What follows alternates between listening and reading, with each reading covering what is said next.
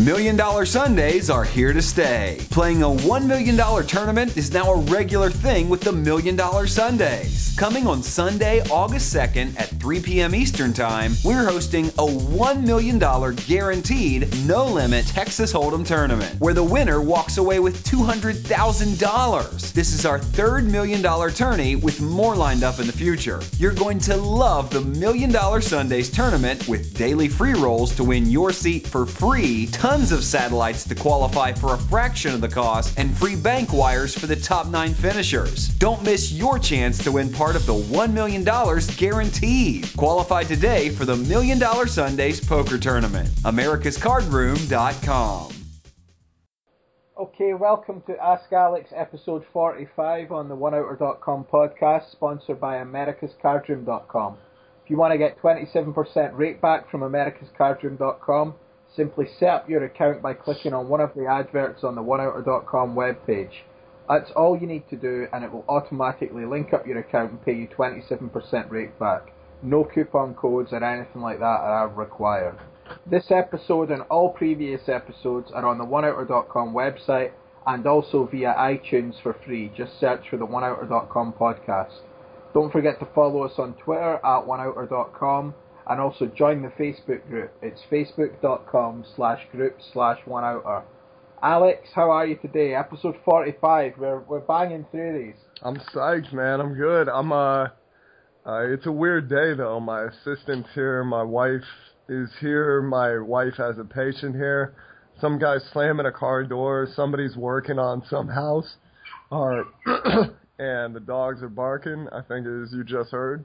Maybe, so I don't think you guys can hear much of any of this, but it's Well- I was a little worried as you were going into the intro, but it sounds like everything's calmed down right now. Oh yeah, and somebody ding dong ditched me. They like knocked on my door and ran off right before uh And we, I was telling you what we call it in Scotland. We call it chicken alley. chicken out.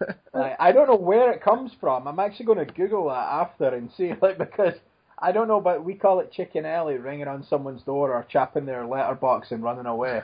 uh, we call it chicken alley, and you call it ding dong ditch. Ding yeah? dong ditch, yeah, yeah, ding dong ditch. Like ditch means yeah. Oh, well, you know. Yeah, yeah, I know what I'm out of here. Yeah, yeah, but no, it's a, it's weird to hear what things are called around the world. Like, well, it's uh, well, it's like weird. Like you guys say like takeaway. We you don't say takeout, right? Like Takeaway, yeah, we say takeaway. yeah, but like I didn't realize like countries that are influenced by the British use the same thing. So we're in the Bahamas, like it's like 20 minutes away from Florida, right? I'm like, yeah, could I get that for takeout? And they're like, what? And then I'm like, takeaway? And they're like, oh yeah, sure. And I'm like, what? Like, you know, you guys are in this hemisphere. How do you guys use takeaway? Like, but yeah, no, it's a.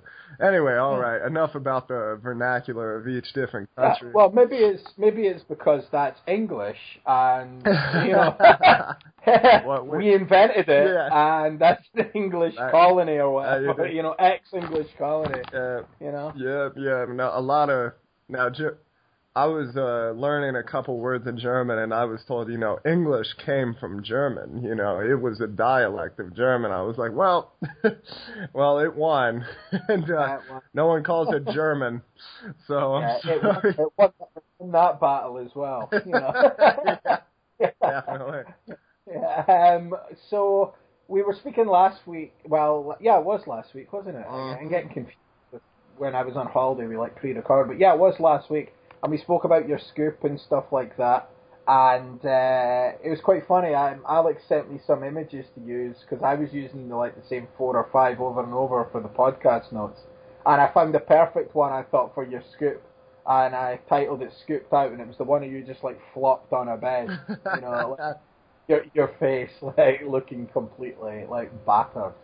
Um. So yeah, we used that. But you're in the week, you know, since you you had your webinar. So uh, you want to talk about that how people can get that that missed it, etc. How did it go? Sorry about that. Um, yeah, it went pretty well. Uh, it's called That's a Check Raise Fool.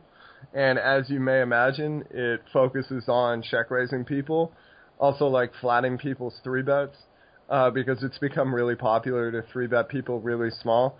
Uh, I also always like to show people the counter strategy to the strategy strategies that I show people. So in uh, you flat too much, I discussed uh, at length about why you should be three betting uh, a little more with your like kind of crappier suited hands and stuff like that. And I re- in this I really show the counter strategy, so you can identify if people understand this, and if they don't, you can take further advantage of them. And uh, sorry guys, I'm a little sick today, but uh, it sounds like I'm doing rails at Coke. It's yeah, I know. We know, we know the truth. Your, your, your 40 face scoops just turned you to it. yeah. Uh, uh, usually people turn to Coke when they make some money because you need a little to get it. But uh, yeah. Anyway, it, it's uh, it was really fun. We also talked about like barreling because a lot of people were noticing in the scoop that I, w- I had like a lot of like really big triple barrels that did go through. And if I explained like the ranging to them, like what the people actually probably had, if you really thought about their inputs in the hand, like how much money they put in, at what time they put it in, on what board, and what that necessarily means, they're actually like it's always it's not easy to triple barrel bluff but it, it, there are times it's way more logical, and I think like the average person could do it more. But I think it's always really poorly explained in teaching. It's uh, you know, a lot of people just go, "Oh, it would be a good triple barrel here," and then they don't really explain further. I tried to really like break down like exactly what you're looking for. And yeah, we also talked about like how to practice more purposefully, like what to focus on.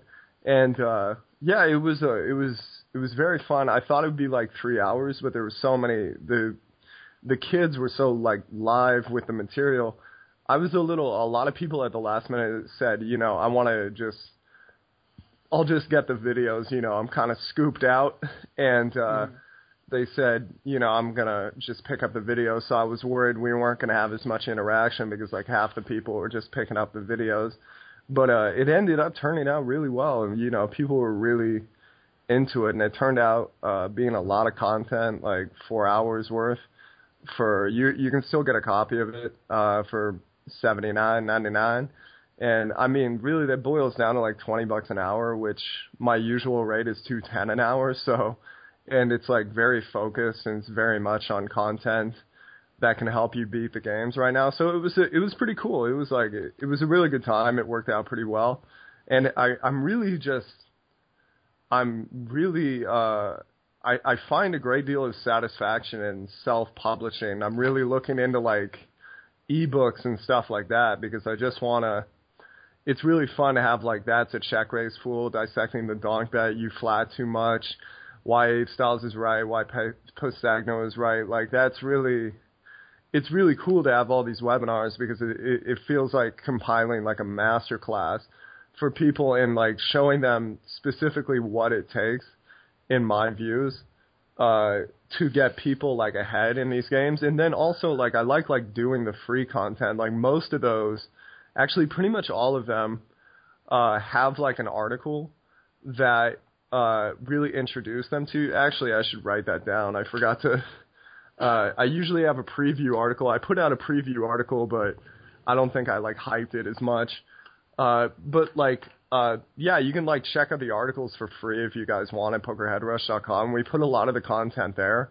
And it's just really fun to see like my students like donk betting and like check raising and like triple barrel bluffing and like getting deep in these tournaments where before they felt like they were more at the mercy of cards because you know they're making more money. It keeps me sharp too because when you get paid to like study, and produce, you you have to get pretty good pretty fast. And if there's a financial reward, I'm one of the I'm one of those people that does respond to it. It sounds weird, but there's a lot of people that do not respond to financial rewards or potential financial rewards. They're just there's a lot of like poker players who are like really good, uh, would be really good teachers, but and they really need money, but like they, you know, because it's not as exciting as playing poker, they're just like I'm not into this. I, I think laziness as well. Yeah, laziness. I I mean, it's really laziness. Yeah, it, it, you would think.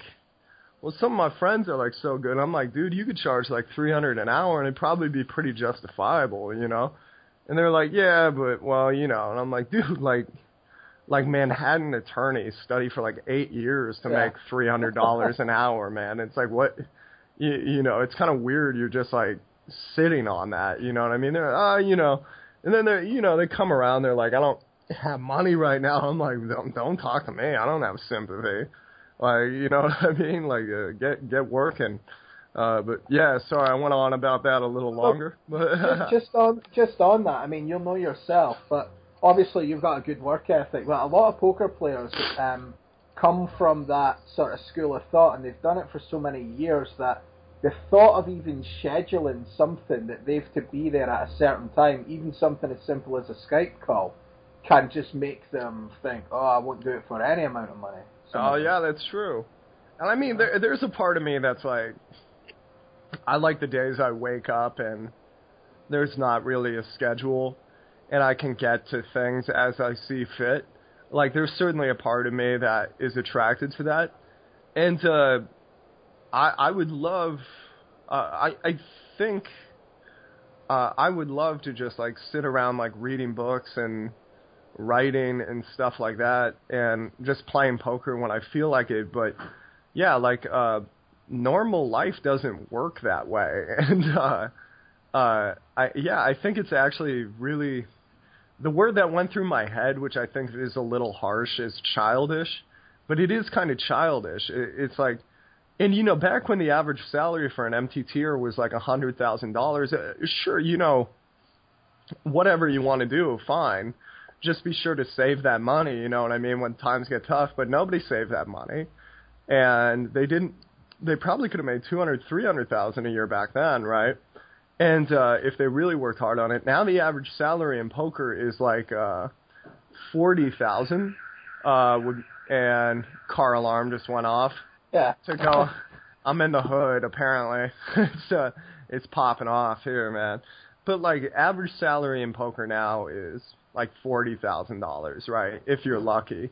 Uh, for a lot of these MT tiers, right? And I see the books, and that's that's the number I've arrived on. And uh, yeah, if you're just lazy, it's like thirty thousand a year. But like if you like get involved, uh, I, I mean, like obviously not everybody can do what like Jonathan Little and I do, but if you like get involved on the affiliate side of things, uh, if you get involved with just coaching even minimally, uh, are selling articles, are selling training videos, are uh, you know just there's a hundred things you could do. I mean, I always was really, I think you're the same way, Barry. Like you're always like trying to find an edge in something. You know what I mean? Like if you live in a country like one that always boggles my mind is like when people go to like uh like in Costa Rica there's like a lot of like quote unquote professional players, right? But like I just don't see the fire in these Mhm. kids like uh, I had to be pre- pretty blunt. And uh you know a lot of them live with their mommy and daddy and they you know I to me that's not a professional player. They go to the United States and I want to help them. I'm like, "Hey man, you know, everybody down here wants like iPads, you know, poker players want to show off that they have the newest like most expensive thing. Like if you see me like at a poker tournament, I literally have like a $40 MP3 player cuz like whatever, I don't I don't know, it works. And then but like poker players have to have an iPad, right? And like uh iPads here cost like a thousand dollars because there's like an eighty percent like import tax, right? Yeah. I'm like, dude, just you know, when you go there, go buy a bunch of iPads in the United States. Like, put one in your backpack, put like two in your bag, put one in your girlfriend's bag, put one in your carry-on. You know what I mean?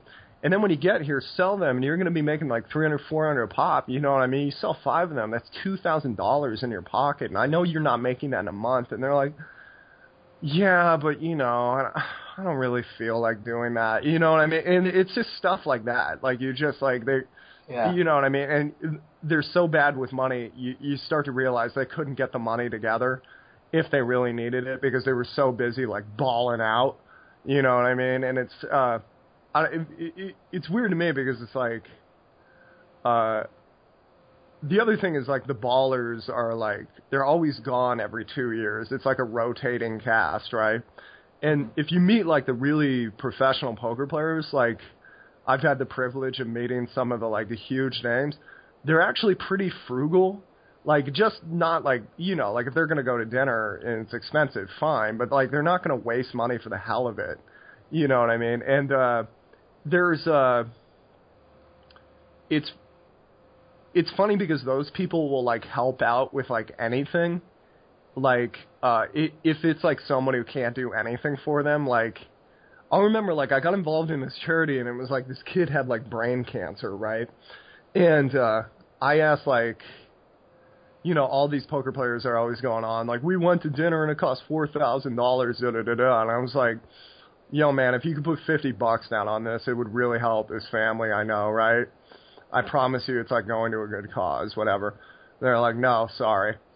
You know, and it's like to me it's a it, You know what I mean? I I don't. And then, but like if you ask like, you know, like if you ask like the big names, even some of them, like even who weren't even doing that well, it'd be like, man, fifty bucks, I can give you more than that, man. I can get you.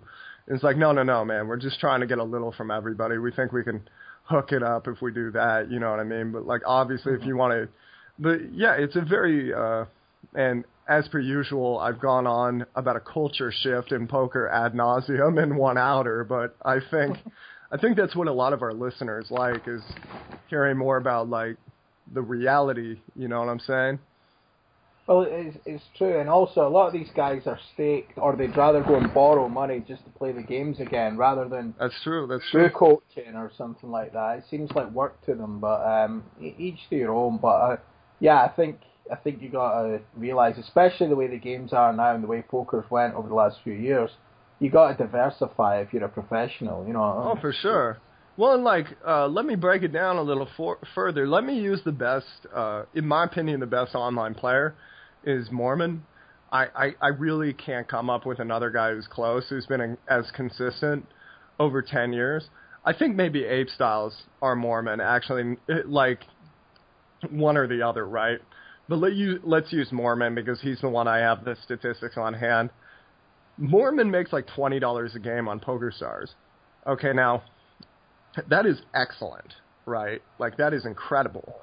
Uh, however, like you said, most of these guys are back. Like ninety percent of these guys are back. So let's say you're Moorman caliber player, but you're back, so you're making ten dollars a game, right?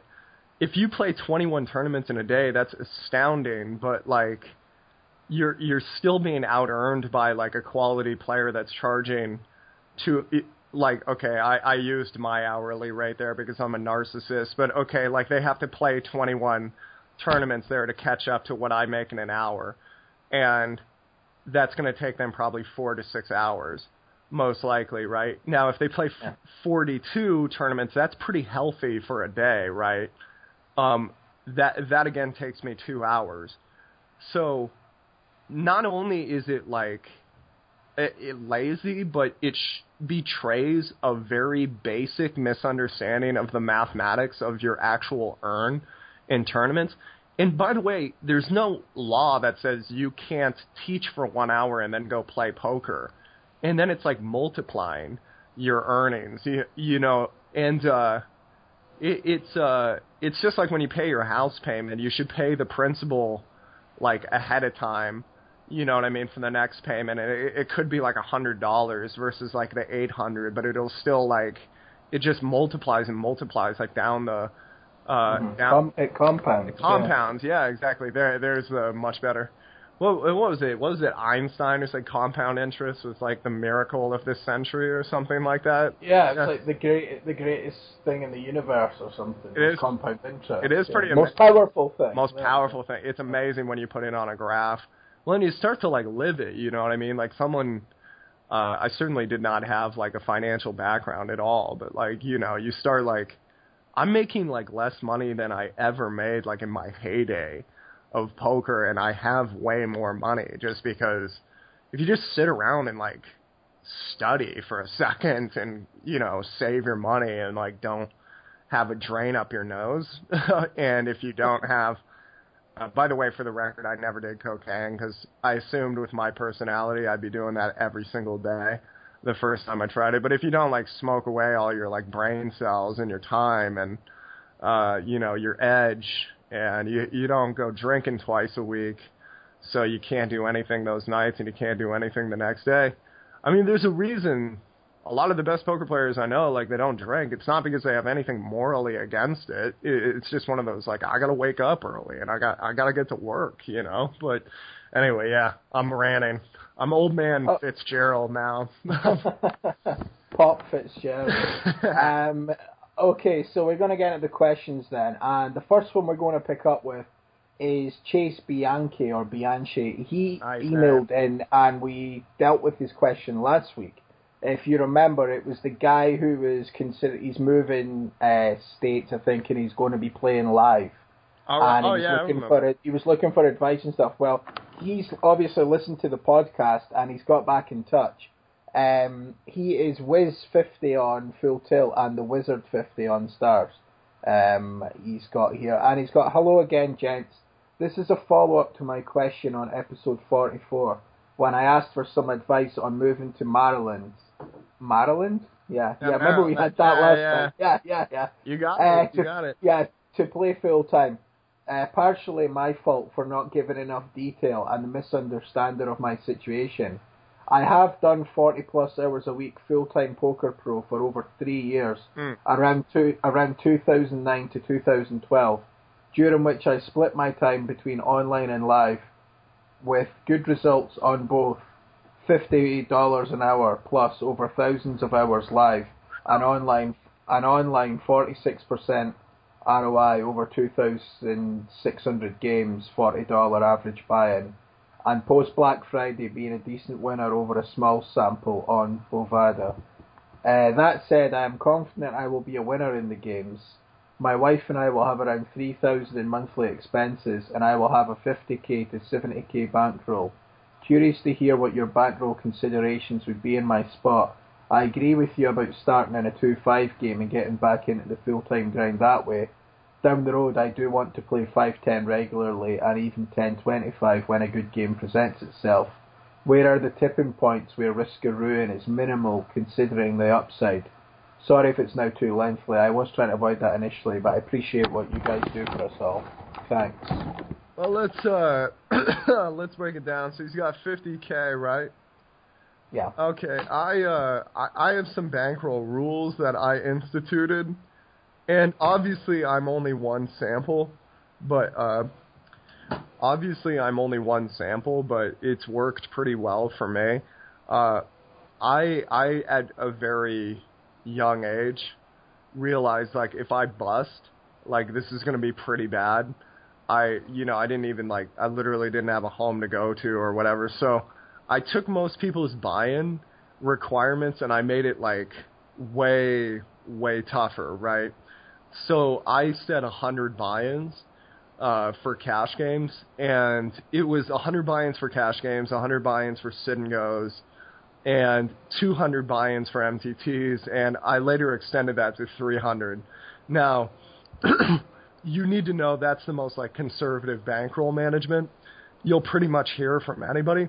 And sorry guys, I, I seem to have a problem with my throat today. Um, but uh, that's about as conservative as you're going to hear. But your risk of ruin really, uh, I think mathematically it goes down below two percent there, like if you're a competent player. Whereas the requirements, uh, people didn't really realize this, but the requirements most people hear is like you need 60 buy-ins for cash or whatever. Um, that leaves you with a risk of ruin usually around like 5%, which is, to me, like one time out of 20 is pretty sickening. Uh, and also you think about that's if you're playing like perfectly on a bad run, whereas most of us do not. So your risk of ruin could even go up as high as like one at time out of ten. And uh, I I don't know what the snowball effect is in your uh, experience. Uh, I mean, in your game because uh, I've it's not, I don't know if you've dealt with a really big downswing yet, so that's not something I can really judge.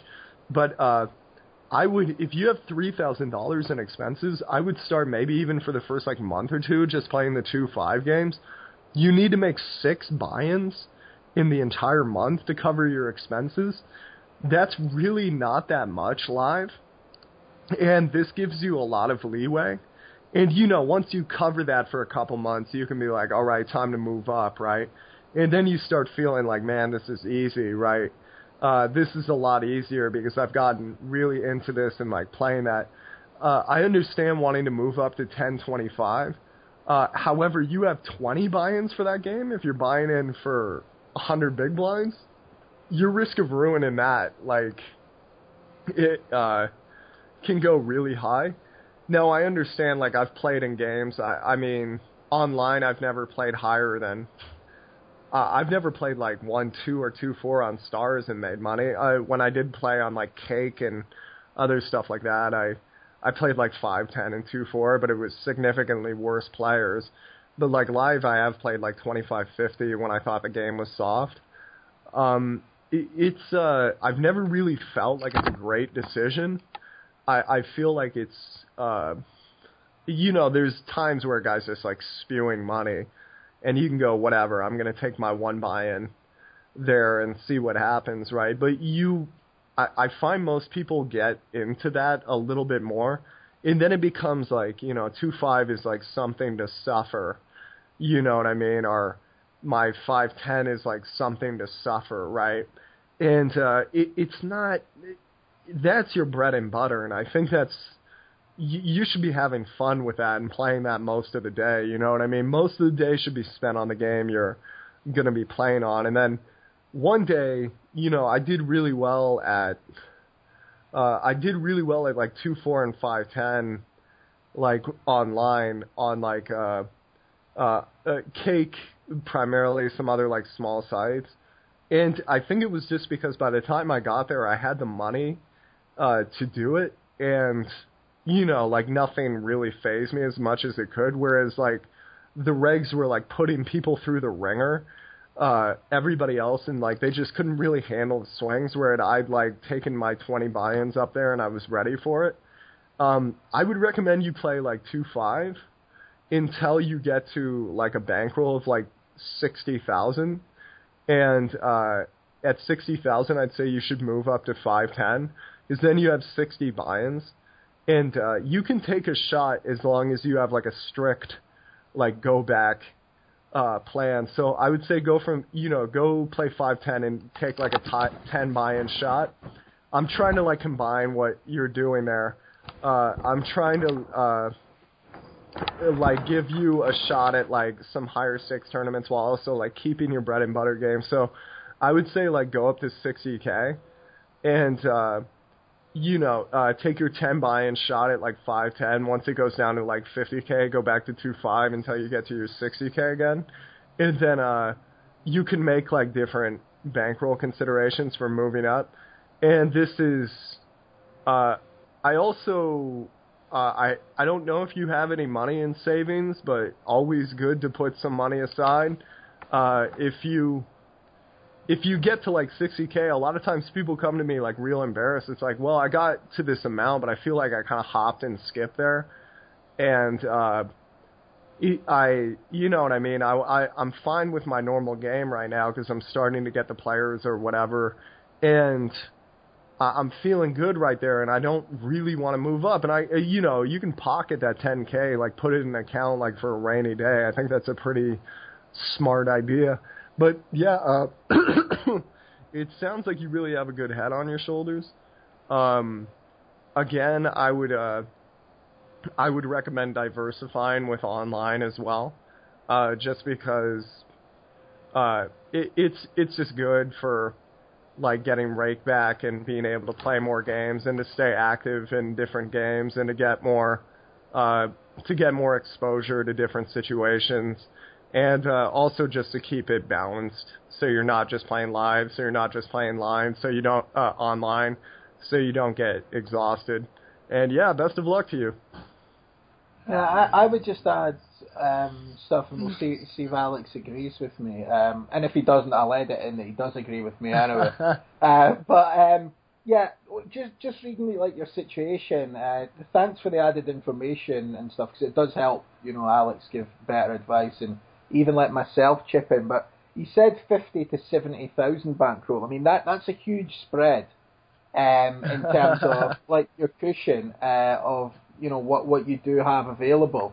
Um, and you're saying like three thousand a month in monthly expenses. Now I don't know your personal situation if your wife's working as well. if she's going to, you know, like help out and stuff with those with those bills, like what your what your living situation is. But um, thirty three thousand a month in expenses. If you think of it like how many months, and maybe Alex thinks this way as well, like when he speaks about putting money away, you know, like people say, "Oh, put six months in stuff away," um, so you got it covered. Three thousand. I mean, you know, you're thirty six thousand a year. Um, so say you've got like the, the 60k. I mean, you, you're like 18 months or something expenses. So you know, if you broke even, then you know it, it's gone. If it was your bankroll. Now, unless this money you're talking about is a completely separate bankroll, and you've also got savings and stuff, and you know you've got living expenses covered for a while, then yeah. But like Alex says, um, I I think at least a hundred buy-ins. Um, even people would say, you know, you know, for cash, at least, you know, if you're playing live and this is it, this is all you've got your bankroll, then at, at least a hundred buy-ins, you would say. Um, obviously, there is less variance and stuff than tournaments, where you, you say 200, don't you, Alex, in tournaments? And oh yeah, I mean some some people now. would even say 400 and stuff. Yeah, I've, I I've say, heard, I've heard 400. I've, yeah, I've I mean, you know, the variance in some of the tournaments. I mean, without getting right into tournaments, I I remember playing it and just laughing at people that were saying like, you know, hundred by, and I I knew some people again like inverted commas professionals that were playing off that were playing like Zoom full tilt with like 15 buy-ins, living at their mums and stuff, calling themselves professionals. I'm like, oh yeah, uh, you, you're fucking kidding me, you know, seriously. no, Um, and but yeah, yeah, this yeah, guy's obviously an old. This guy's obviously you know an old, an older guy, married, etc. He's moving state situation. Like really good luck with it, and uh, keep us posted. Um, how you go. It'd be interesting once you made the move and stuff to maybe like send in some questions or information to let us know how you're going. Um, because it's a lot of thing. I know a lot of people do it. There is this romance about live, and I'm not saying that's why you're doing it, but you know, it's it's interesting, and also check out the casinos you're playing in if they've got any of these like points gate systems things, and I mean that'll add up as well. And it's not much, I don't think, in some of the casinos, but it will add. You know, you you hand your card over sort of thing, and you you rack up the points and stuff that can help with, I don't know, like food while you're there, etc., or use the money for for gas, as you Americans call it. You know, we call it we call it petrol. Um, so uh, yeah, so yeah, good luck to you. But yeah, I'd say at least a hundred buy-ins, and just just take your time with it and edge in. There's probably if it's going to be your full time income, you might feel like an urgency and a rush to like, right, I got to make you know this three thousand, this you know.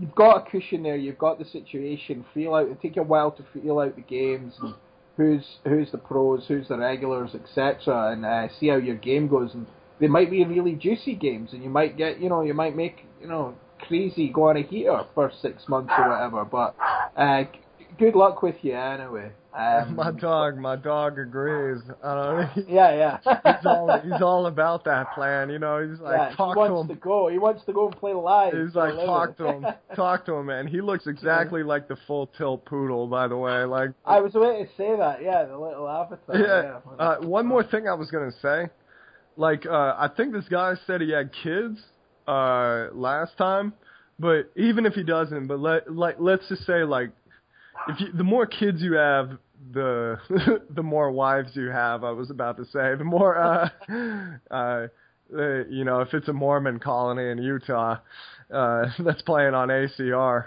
Uh, but uh, you know, the more like dependents you have, like the more money you should have in savings.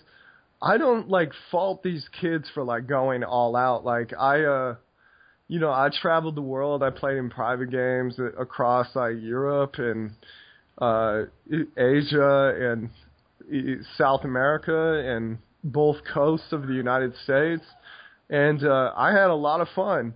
You know what I mean? And like going broke was part of that. Like I didn't like uh it didn't really seem like anything to me because you know, like having had to like commercial fish for money and stuff, like even being broke, like eating a cup of noodles on like the side of the road, like you know, you could possibly go party that night or whatever, so it was like whatever, right?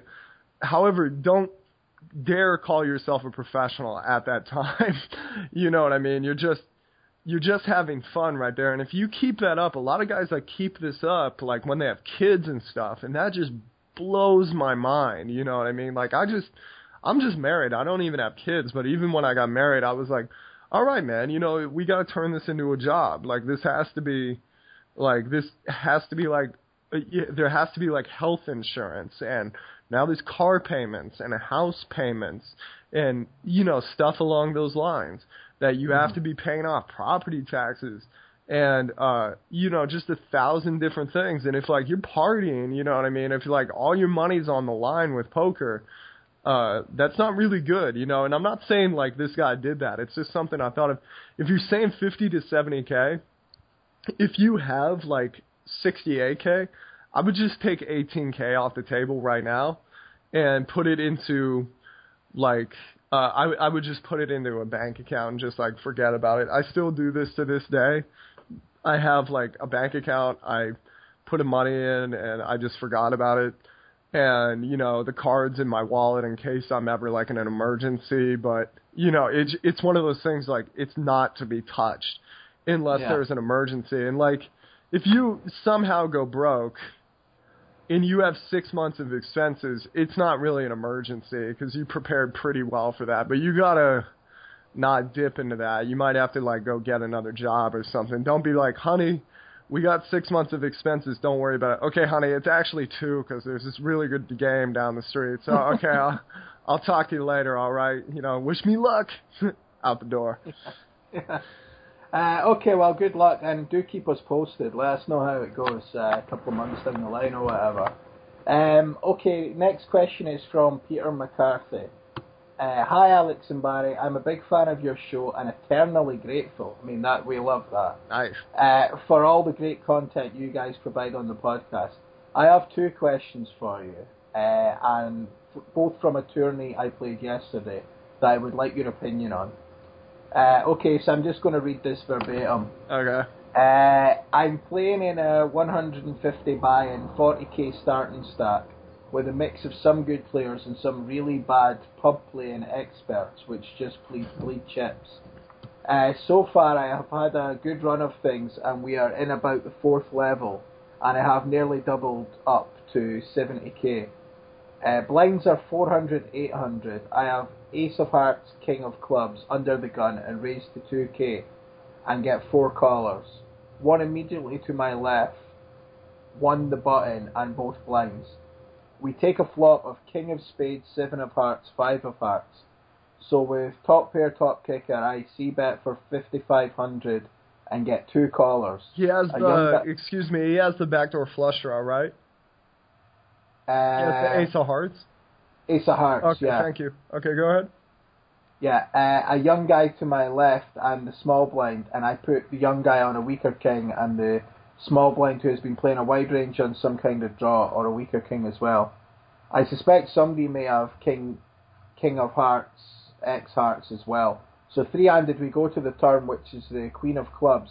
My question is, what do I do now? I feel king queen is a definite possibility in one of these two guys' hands. Should I check here and hope to get to the river cheaply with great showdown value, or bet my hand for value? I know if I get check raised here, uh, check raised here, I'm probably beat. For the record, uh, I get checked to and bet 7,500 and get called by a young guy, and then raised big by the small blind. I feel quite sick, so fold. The young guy also folds, shows King of Jack, uh, King King Jack. So basically, how should he proceed with his Ace King I get from this question? his first question on that turn card. Okay, uh, I'm not going to answer the question you asked until I get to it, because there's a lot of things here I want to discuss. First of all, your raise size is not good for a pub game. Uh, this is a pub game, correct? Uh, he's, he's saying that it's a tournament, but there's like a lot of there's some good players and some bad like pub pub playing Yeah. experts. you Like know, two like- two and a half x should be plenty, but it's not. Like I would go even just at like 2200, or you can even go for the full 3x. Here you're rocking almost a 100 big blinds. Ace King is one of those hands that does really well versus one player, and uh, because it's a draw to like one pair, and one pair is extremely good heads up. The nut high card does have value heads up. Three way, uh, four way action, usually by the turn or river. Uh, top pair, top kicker, a lot of the times can be like the best, second best hand, right? And you're going to lose a lot of money from it. And also, um, usually people with like top pair, no kicker are not feeling that good multi way when you come firing in the second time, as you're identifying here. So it's really hard for you to get value from your hand in a multi-way pot. It's very easy for you to lose a lot of money. So I would up your open size here, and I don't even mind like uh, going more than 3x here. I, it's not something I do that often, but it is good in live. Uh, it also brands you as like a recreational player, which is way better than getting the internet player tag. Now, anyway, so the flop comes down. Um, I like your C bet here. In a four way pot, sometimes I'll check to defend my checking range uh, here. But with the backdoor flush draw, that gives you a little more uh, equity to uh, it, to keep barreling. Uh, like that turn barrel, if, if that turn did come a heart, you do have a redraw. So like being involved in a slightly bigger pot isn't, you know, it, it's not as big of a deal as if you didn't have the heart and you're just like really trailing around. Uh, so you bet on the flop and you listed out a range here, but I, I can tell like you've never like looked. I shouldn't say never, but I'd be very surprised if you've looked at like a Flopzilla readout of like what each person's range is, because you would see that like King Queen is a very small portion of each person's range, Whereas uh, King Jack, King Ten suited, which I think you could give each player here, um, is a pretty big portion. Uh, flush draws that have missed are still a big portion. Middle pairs that have still missed are still a big portion. So versus the vast majority of your opponent's range here, you're getting another street of value on the turn. So I would really recommend you fire. The problem being you're out of position. So uh, the thing is, when you're out of position, I, I really recommend being careful about you.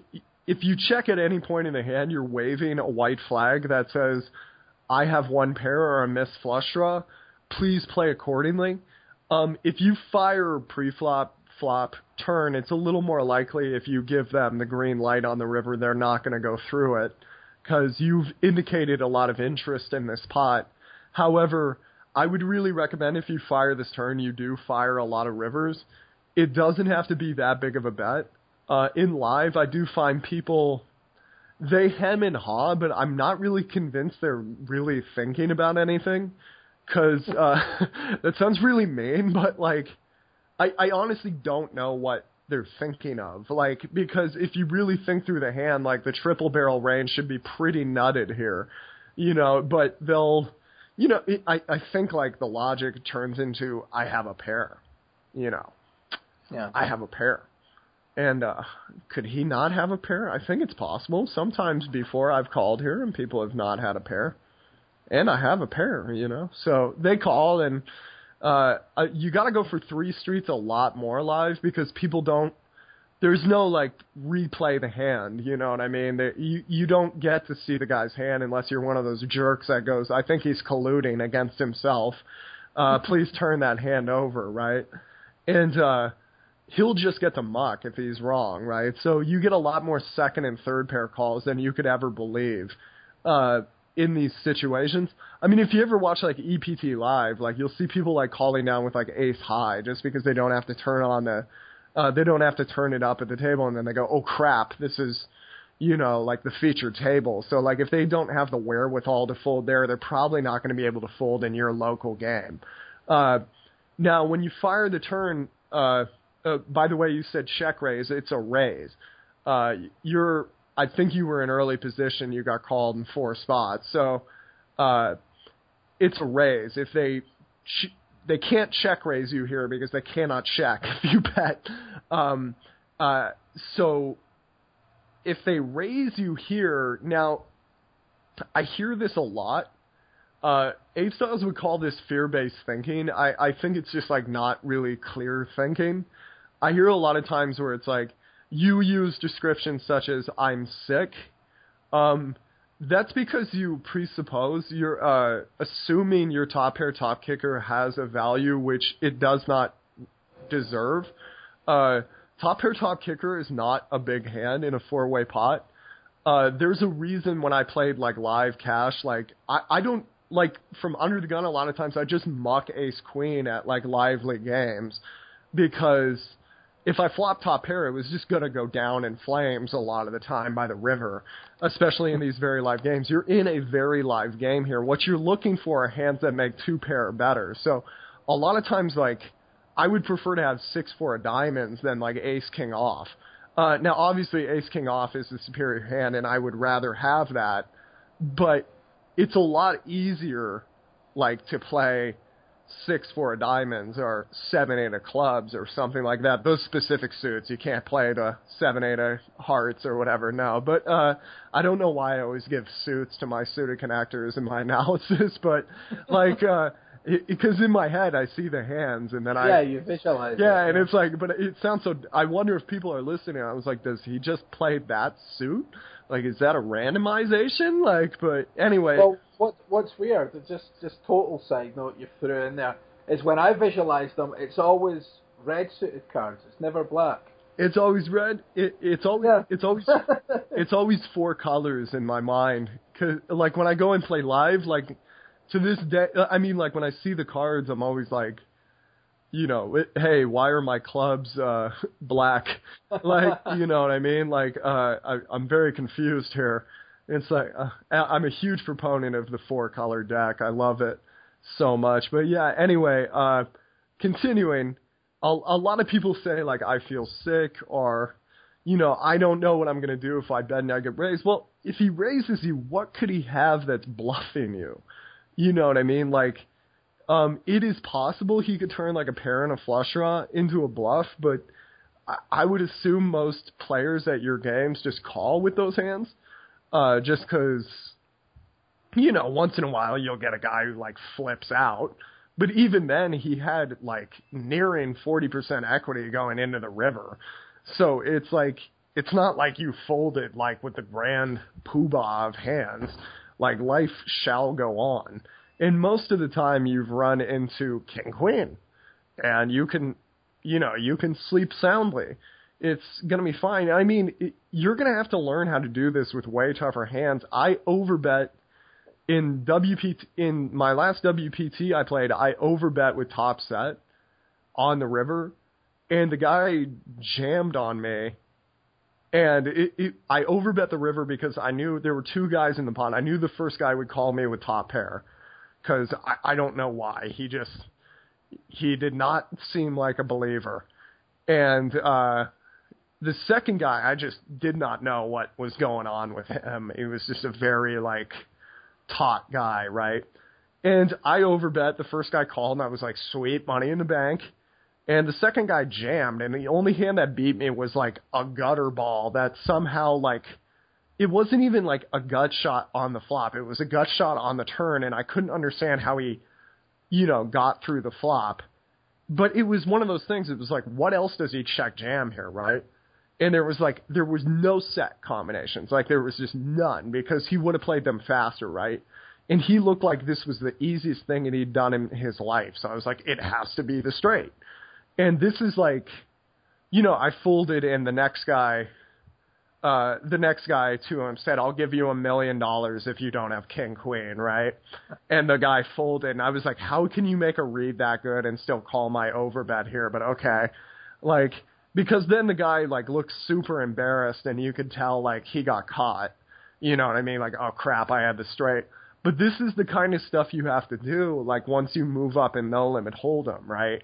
Like I overbet the pot with top set and then I had to fold and I can't like be sick. I would love to have the luxury of feeling sick in this situation. I don't have time for that. There's another hand and it's like if I put the hand together well and I got value from what I knew about their range and then I got away when I learned more and learned my hand couldn't do well against that range, why would I be why would I be frustrated? Like if Faraz Jaka had seen me like back when him and I were like on the road uh at the same time, like if he saw me being like, "Oh my god, I overbet," and then I had to fold, and he was like, "Well, was it a good fold? Yeah. So what's your problem?" Like he would just, you know, he'd just rag on me, like, "What? What's your problem, kid?" He saw me get one outed one time, like set over set, and I like, I got outside and went, right. I I might have said a different word than that, but uh, he uh. He, he literally started like ripping on me right after I took a one outer. He's like, "What's your problem?" you got it in set over set. You didn't do anything wrong. You know what I mean? It's like honestly, I needed that. I didn't need somebody to go, oh, poor baby. You know what I mean? like life is pretty tough. It's just like you know, shut up, go play poker. Like you're supposed to be a poker player, right? Prove it to me. Like I don't believe it right now the way you're acting. And it was like that was honestly what I needed to hear. You know, and it's like uh, you probably you made a good fold here. I'm sure. I would bet. uh you know, I would bet that turn. The number that went through my head was 11K. I probably would fire the river a lot. I would bet like 18K on the river. Like to a dip, like if you're playing against like a Phil Galfond, that's going to be pretty obviously a thin value bet with one pair, and he's going to shove on you like all day. But like versus your caliber of player, they're just going to sweet, what a price, and then they're going to call, and that's exactly what you want and I don't think they're going to shove with anything but the top of their range. This assumes the flush draw doesn't get there, by the way. Uh, if the flush draw gets there and you bet, I think you're, uh, you're, you're you're you're being a little hopeful. But yeah, okay, that was your first question. That took 20 minutes okay. to answer. Yeah.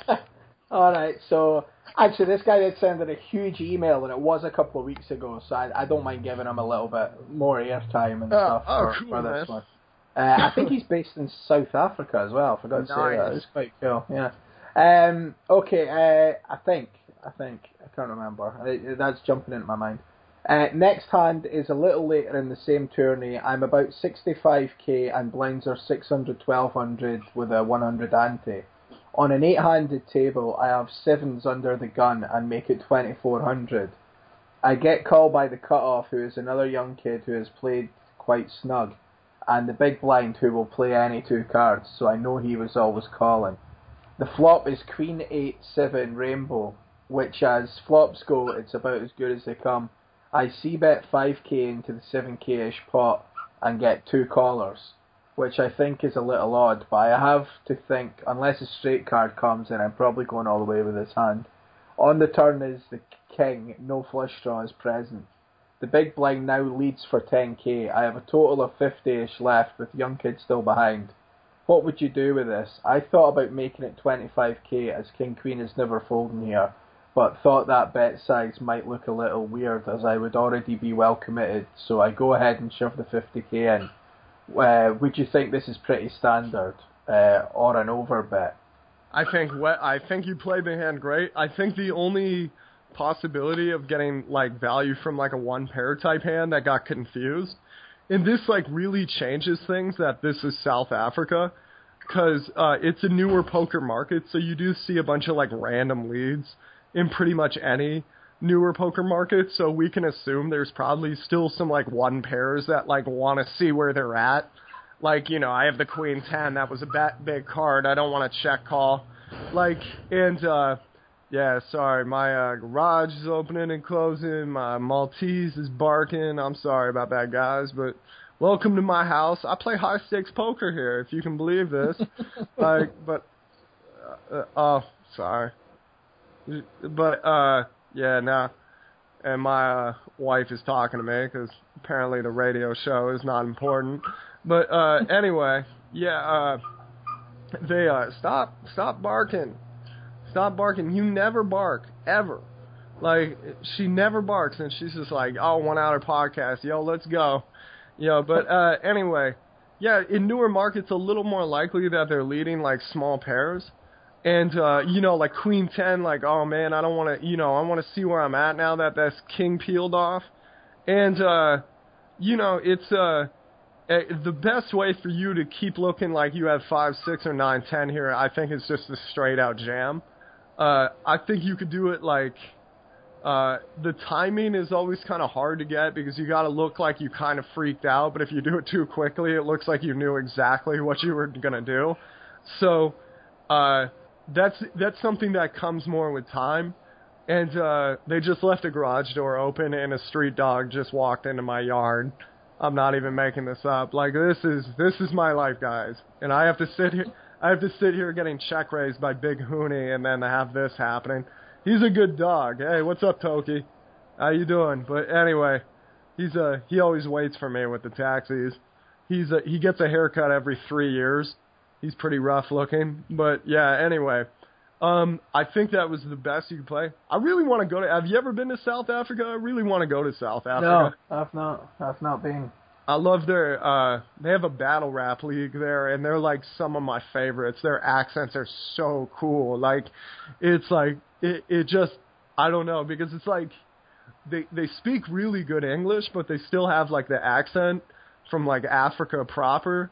So it's like the the language is just like it's very beautiful. Like the way they go. A shoot of geese. Yeah, yeah, yeah, yeah.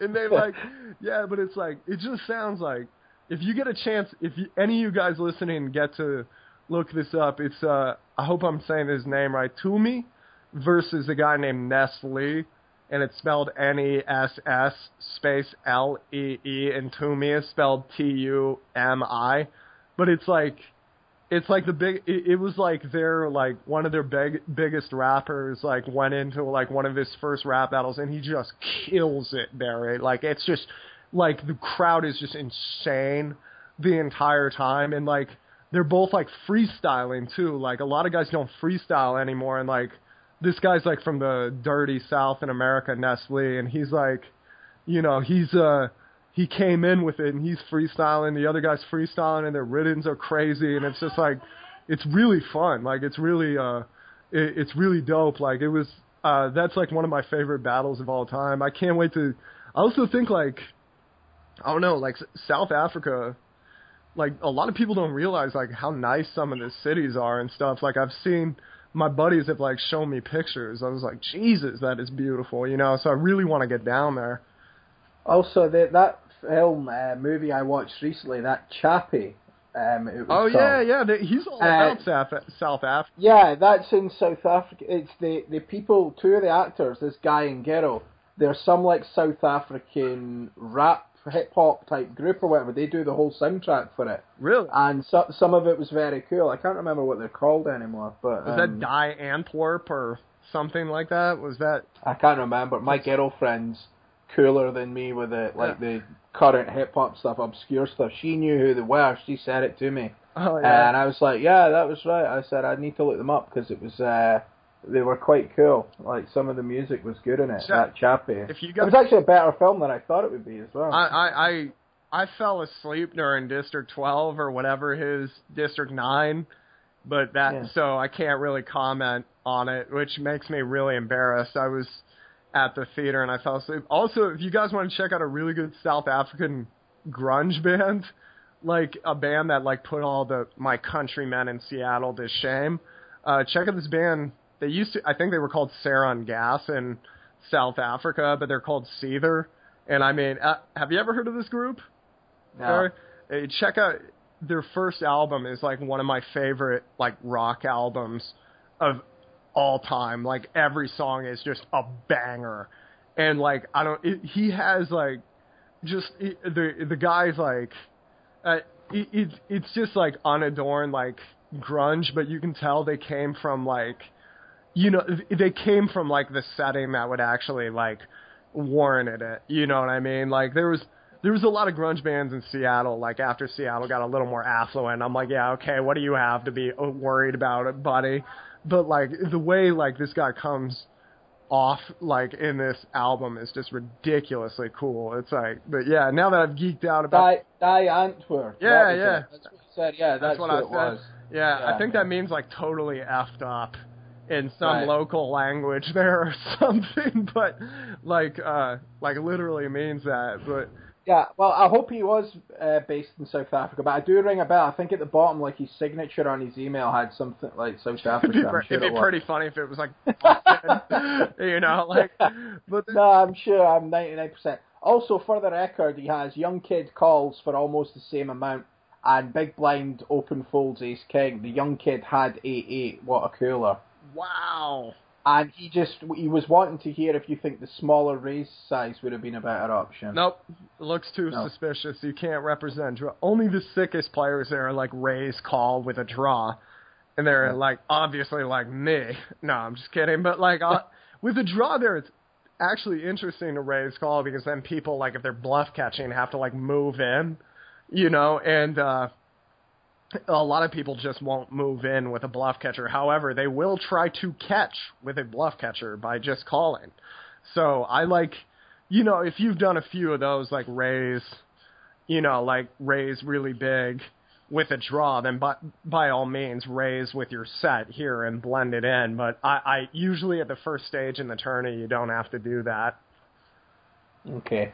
Well, Peter, we hope that answers your two questions. Um, we've got time for one more question. I think it's I think it's a short uh, ish one, so we, we'll finish on this one.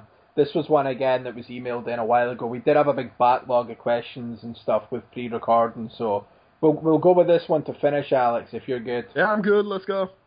Okay, this is from Mickey Weissman on Twitter, and he has question for Alex for the next podcast. And I apologise if it's a stupid basic one, but is there an option on Hold'em Manager 2 where you can display your own stats based on how a particular villain sees you, as opposed to just your overall stats? I hope that makes sense. Uh, let me know if you want me to clarify anything. I'm currently listening to episode 42 on my holidays poolside in Portugal. Keep up the great work. Uh, that's good. man. I always like to hear people listening to us, uh, you know, on their holiday or their commute and stuff. It's, it's I cool. I like it when they're at work because I remember. I I remember no I mean yeah that's Let's not say this. Yeah, I like it when they're at work. yeah I get to work all of you like but no because I remember being at work and listening to podcasts about poker and it's pretty God and the podcasts were so bad when they started I know I've gone out about that but you like you guys don't know how lucky you are like the original like uh I know I work with them, but the original like Bluff podcast was so bad. It was like some British guy for two and a half hours, like going off about nothing. And Sounds familiar. yeah, you know what I'm talking about. Sounds like me, right? we, we we we do it, but in an hour. yeah, exactly. But they were. I remember he did this. Actually, I should I should be fair. I only listened to one episode, but he like ranted for 30 minutes about some tournament he watched. And then like he he's like, we're gonna call Jeff Madsen up. First call doesn't go through. And they're like, okay, hold on, we're gonna get this. I'm like, you couldn't have cut this. Like, we all have to hear this. Calls again doesn't work. Calls again, gets to Jeff Madsen. Jeff Madsen is clearly blazed, like out of his mind, and is giving one word answers for the next like hour. And I would sit there in my security job, walking through cubicles to make sure the guy from Bangladesh wasn't making off with any of the monitors and I would listen to this and I'd be like, "Dear God, I gotta get out of here." You know what I mean? Like, it was all, it was a form of sadism. Now, anyway, masochism. Excuse me, but uh, yeah. Uh, how does villain view you? Uh, there's per session statistics. Uh, like in a particular session, you can see how it's like popping up. I think NoteCaddy has some advanced features that can show, like, like it, it can like show like in a particular spot what the guy has done. If you pull that hand up and it was you in that particular spot he played with, that is just gold. Because it doesn't really matter like if it like if it shows you as like twenty eight seventeen or like twenty fifteen or like twelve ten like I've found like people don't react to that nearly as vividly as if the last time they called you in this particular spot you were on like a stone cold bluff, right? Or if the last three times they've seen you do this, you've had the nuts, right? And uh, that's about the best feature I could find. I remember, I remember like really trying. Like I, I, I was on the phone literally with Hold'em Manager people saying like, hey, you know, if you could make like another way I could like click my HUD stats and see what I look like to one guy, you know, that would mean a lot. And they do have like versus hero statistics and show how you and the other guy have played with each other. And with NoteCaddy, you can like see specifically what we're seeing, uh, what the guy's been seeing. But as far as like a comprehensive like what statistics you've been running at versus another guy. I don't think if you think about that, you'd have to run like you'd have to run a separate HUD for every player on yourself. So you multiply that across like 12 tables. That's uh that's like hundreds of extra HUDs, I think. So I think the processing power might just not be there yet. But there are a lot of options to see like how you and another player have been playing. Uh but yeah, uh that should be uh, yeah, get get NoteCaddy, yo, and then get the Assassinato HUD, yo. We put it all together. I love this thing. We got we got the Assassinato Cash HUD now coming out. We're gonna be playing uh more cash online, and uh yeah, we've been we retooled the HUD for six max cash, and it's like it's really sick. You know, you get to see like what the guy opened from what position, and you know how he played it versus you, and you can just uh you know it's it's been really cool like in the field there's been a lot of times i've you know like i'm about to fold the river with fourth pair and i'm like okay trying to get into a good habit. I'll watch all his river bets. Okay there he has jack high. There he has king high. Okay there he bet folded so he clearly didn't have anything really good. Okay there he bet folded. Okay i'm to call here. Okay sweetie has ace high. Awesome. You know like completely changes the tide of the tournament. So yeah, you know, get cracking. And thank you uh for I guess you can take a vacation. I approve. It's good. It's good for you, man. Uh, Portugal is beautiful. I'm glad you're out there having a good time and listening to my nasally drone and uh, Barry Scottish brogue. Yeah, cool. Well, that's all the questions for this episode. Uh, keep them coming in. Email questions at oneouter.com or tweet them to me at oneouter.com and we'll get them read out on the next show. We've got a few more questions in the tank for next episodes, but keep coming in because uh, they will get answered eventually. Uh, Alex, how can people get in touch with you? How can they buy your HUDs, uh, bedspreads, t-shirts, pillows, etc.? Uh, how can people get in touch and follow you? The Assassinato hot air balloon is out now. No, uh, but uh, yeah, check uh, if you want to check out my custom HUD, go to assassinatohud.com. Uh, be sure to write me at assassinatocoaching at gmail.com if you have questions about anything. Uh, if you want to talk to me about private lessons there, that's the place. If you want to be on my mailing list for when we have deals and whatever, be sure to check that out. Be sure to check out my su- my hub, the main site, pokerheadrush.com, and that's where like all the videos, articles, blogs, uh, all that stuff, radio podcasts, like everything's linked to there. And that, my blog is there, so if you want to read me like ranting about Mad Max or something like that, uh, a lot of people seem to really enjoy like the normal blogs. They're just like my reports of like my day to day interactions with random Costa Ricans and you know just what it's like to actually like be a professional poker player and not you know, eating your Fruit Loops out of your mom's basement and calling yourself a pro. And uh, there's also there's a lot of strategy articles on that site. You can also check out my strategy articles at bluff.com, pokernews.com, pocket5s.com. And if you want real quick links to like all the things we got going on, be sure to go to twitch.tv slash the assassinato. Favorite this channel so you can watch me play like MTTs uh, when we do uh, bring it up you can watch like almost live. We uh, we obviously have to have a little bit of a delay, so nobody can see my hole cards. Yeah, you can watch me playing like high stakes MTTs. We're gonna have cash games coming up, all that good stuff. You know, and underneath the stream, there's like the links to everything, like the rap battles, the pocket fives, like strategy articles, the bluff strategy articles. And be sure to sign up for card runners. Like my cheapest like training option is at card runners. Uh, promo code free month, all capital le- letters, get two months access to uh, 2,000 plus videos for just uh, for just thirty dollars. And also, if you go to cardrunners.com, this is kind of a cool thing I just figured out. But if you go to the videos and like filter for free videos, there's like tons of free videos on Card Runners. Like, and uh, some of them are mine, like hand history reviews or whatever. So like, if you want to check it out for free, be sure to do that. And uh, also, you know, be sure to pick up your copy of you, uh, not you flat too much. That's the check raise fool. You should pick up your copy of you flat too much too. And uh, if you ain't got the Skrilla for the full videos, be sure to go to pokerheadrush.com, the strategy section, and read the free articles associated with it.